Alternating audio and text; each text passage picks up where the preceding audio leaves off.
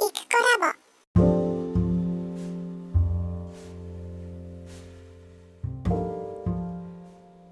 こんにちは、イクコラボです。えっ、と今朝の10時ちょっと前なんですけど、午前中のねまだ頭がすっきりしてるあの時に新しい小説を朗読しようと思ってさっきからスタンバイをしてるわけなんですけど、鼻水ですよ。鼻炎がもうあの鼻詰まりななので。で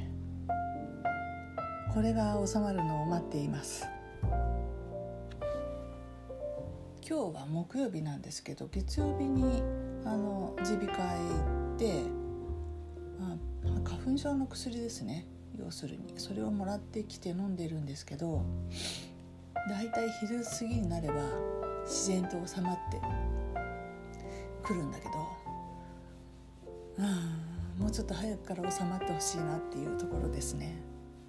で今日読む話は、えーと、自分の書いた小説でえっ、ー、とね2000何年だっけ？10違った昨日調べたんだけどいつだったかな。えっ、と2010年代ぐらいに結構毎年1本ずつあの小説を書いていましてね。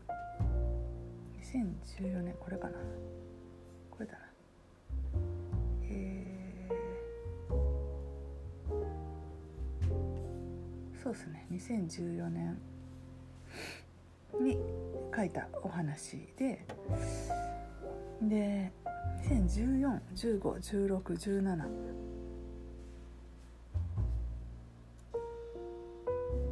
ぐらいかな。毎年1作ずつ書いてたのでで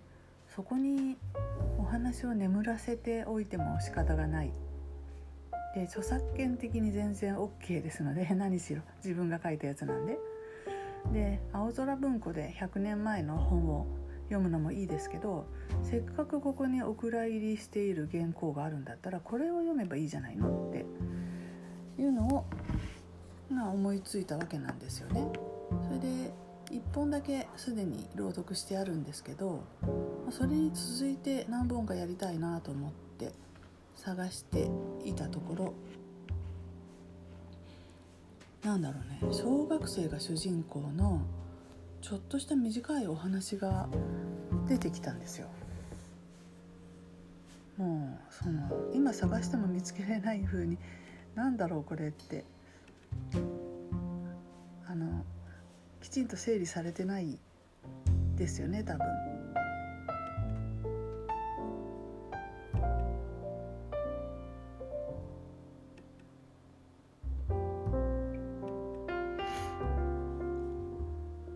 そうか。児童文学の賞があってそこに応募した応募するために書いた本なんだな。まあ短編で。でそれをあこんなのあったと思って完全に忘れてたんですよ。その存在を。それでまあ探してたら古いフォルダの中にありまして。であのワードのファイルで縦書きにしたやつがあったんで読んでたらなんか不覚にもねあの泣きそうになる場面があったりしてでちょっと待って待って待って自分で書いたやつでしょって忘れてるんですよその話の展開もすでに。で、まあ、予想外の登場人物たちもすごいテンポよくポンポンポンポン出てきてでそれぞれがそれぞれのこの何て言うのかなこういきさつというかね人生をね背負っててね主人公は小学校5年生の女の子なんですけど えー、みたいな。すげえ。だけどあのあれなんですよ。一番最初に宇宙人出てくるしでそれが猫の形の宇宙人だしでその宇宙人きっかけで話が始まってそして回収されていくみたいな構成なんですけどまあね当時私小説を出版するってことに本当に夢を持ってたんで、えー、と小説出版セミナーとかそういうのにも行ったりしたんですけどそのビジネス書とかと違ってこう創作系なんで、まあ、そういった方面の、うん、セミナーとか相談会とかに行ったこともあるんですけどまあね今時ね宇宙人 UFO はみたいなそんなもうまず話の中を中身を聞く前からこう概要とかキーワードに宇宙人とか出てきた時点でもう NG だみたいなそんな扱いであれなんかラノベかな？なんかそっち系の人たちだったのかなと思いますけどもとにかくバッサリ却下されて、まあ、そんなこともあってお蔵入りにして忘れてしまったっていうことなんですけどいや今読んでみたらそんな今の流行りは知りませんよ。だけどお話としてすごい可愛らしく出来上がっていて別にこれいいじゃんって。でじゃあこれを次に朗読しようと思ってでその時に読みかけだったやつが結構長いのでずっと読んで昨日全部読み終わったんですね。えっ、とあれですよ。恐竜島っていうね恐竜が出てくる島の話なんですけどこれもねまあ本当に可愛らしい話なんですけどこちらはほら100年前の話だから100年前だったら許されたかなっていうようなこういうねあの本和歌系のメルヘンな展開でも私は好きですけどねでまあそれ読み終わったんでさあじゃあこれをプリ宇宙猫プリンの話なんですけどあこれを読むぞと思って昨日の夜まあこう過失訂正するところがあればしようと思ってもう一回開いてまた先頭から最後までずっと読んだんですね。で全然過失訂正がするところがなくてっていうのはつまり中身を読んじゃってそう世界に入っちゃうので分かんないんですよ。その冷静に技術的にどうしたらいいかとかいうことが。で、まあ、どんどんどんどん読んでしまってもう一読者になって読んじゃってで後半来てまた同じところでグッと来て泣きそうになるっていうでもバカなの。2回目じゃんって読むの。思いつついややばいし何これと思って。こんなのを、まあ、今時の出版社は相手にしないっていう話で。じゃあどこも出版しないんだったら私が読むしと。YouTube で配信するしと。でもう速攻ねなんか小説投稿するサイトあるじゃないですか。昨日とりあえずそこにサクッとアップしてまあアップしたって誰も見ないんでそそんな宣伝もしてないんでね。ただ YouTube のその出典を書くところにやっぱりテキストへのリンクは入れておかないと何て言うんですかね。ただそこで読みましただけじゃあれなんで一応朗読として原点があってそれを読んでいるっていうことでリンクが入れたいんですね。だからその小説投稿サイトを利用してるんですけど、まあ、そこだけやって昨日は寝ました。で今日起きて、まあ、そのメンタル的にもねあの気合十分でで読み始めようと思ってスタンバイしてるわけなんですけど鼻鼻声がもうちょっとですねあと1時間ぐらいしたらすっきりしてくるかなと。で待ってる時間にあもう耐えられないと思ってで、えー、ポッドキャストを撮り始めました。というふうでまああの朗読もその何もこの原点を提供しないままこんな話をしていてもきっと全く理解できないでしょうけれども今日私が今から読もうと思っている小説のタイトルは「宇宙猫プリンと笑顔のケーキ」というタイトルです。でこういうのをもうダサいとそんなもの誰も読まねえよ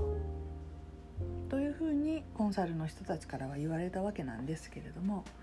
じゃあじゃあどんなタイトルにしようかって考えたけど全く思い浮かびません。宇宙猫プリンと笑顔のケーキの話なんですよ本当に